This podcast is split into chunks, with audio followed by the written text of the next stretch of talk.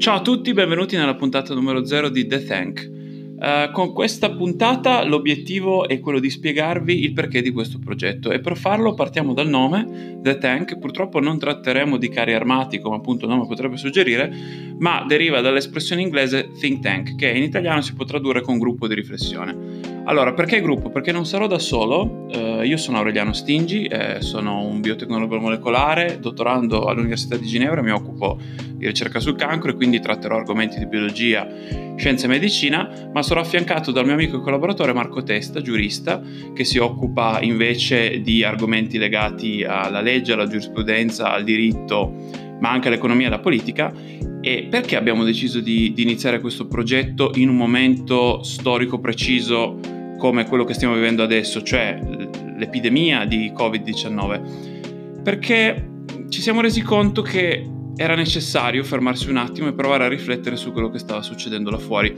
Questa epidemia diciamo che ha tirato fuori dei comportamenti abbastanza preoccupanti dalla gente e non lo diciamo in tono eh, giudicante, cioè non, non, si giudica nessuno, noi siamo i primi anche forse ad esserci spaventati e ad aver provato a trarre qualche conclusione in maniera un po' troppo affrettata, ma quello di cui ci siamo veramente resi conto è che eh, questa situazione ha spaventato tante persone, ma perché le ha spaventate? Perché eh, è una situazione completamente inedita, nuova, che eh, chiaramente, essendo esseri umani, ci spaventa.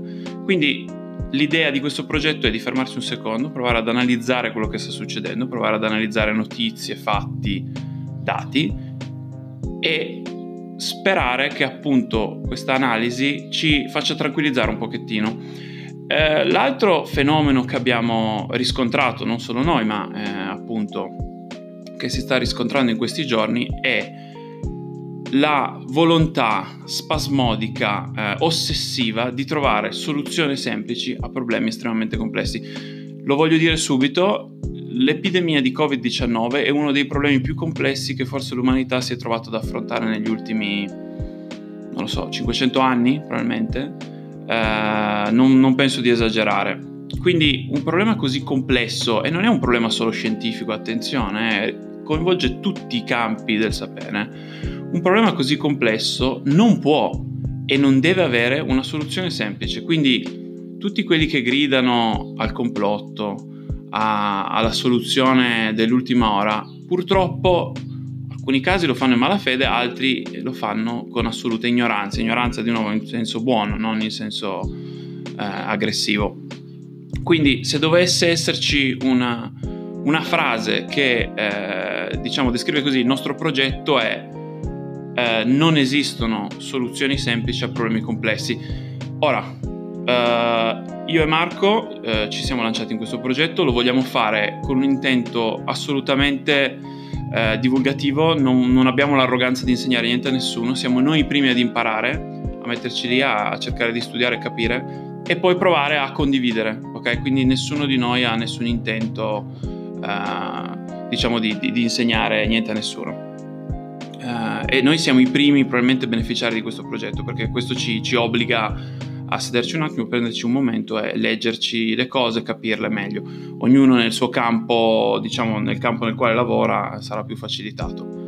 Bon, io spero e credo di aver detto tutto, spero di aver messo sul tavolo abbastanza elementi da creare un minimo di curiosità e interesse. Saranno interventi relativamente brevi, una decina di minuti, su dei topic, su degli argomenti quotidiani, quindi eh, e ce li divideremo appunto secondo le nostre eh, competenze è un po' lo schema, l'idea che vogliamo utilizzare è quello di partire dal fatto, dal dato, da, dalla notizia, eh, esporla in maniera assolutamente, eh, diciamo, mh, senza nessun tipo di commento o opinione e poi eventualmente nella seconda parte mh, proviamo ad esprimere qualche opinione, fare qualche riflessione di natura più personale, ma sarà sempre abbastanza esplicitato.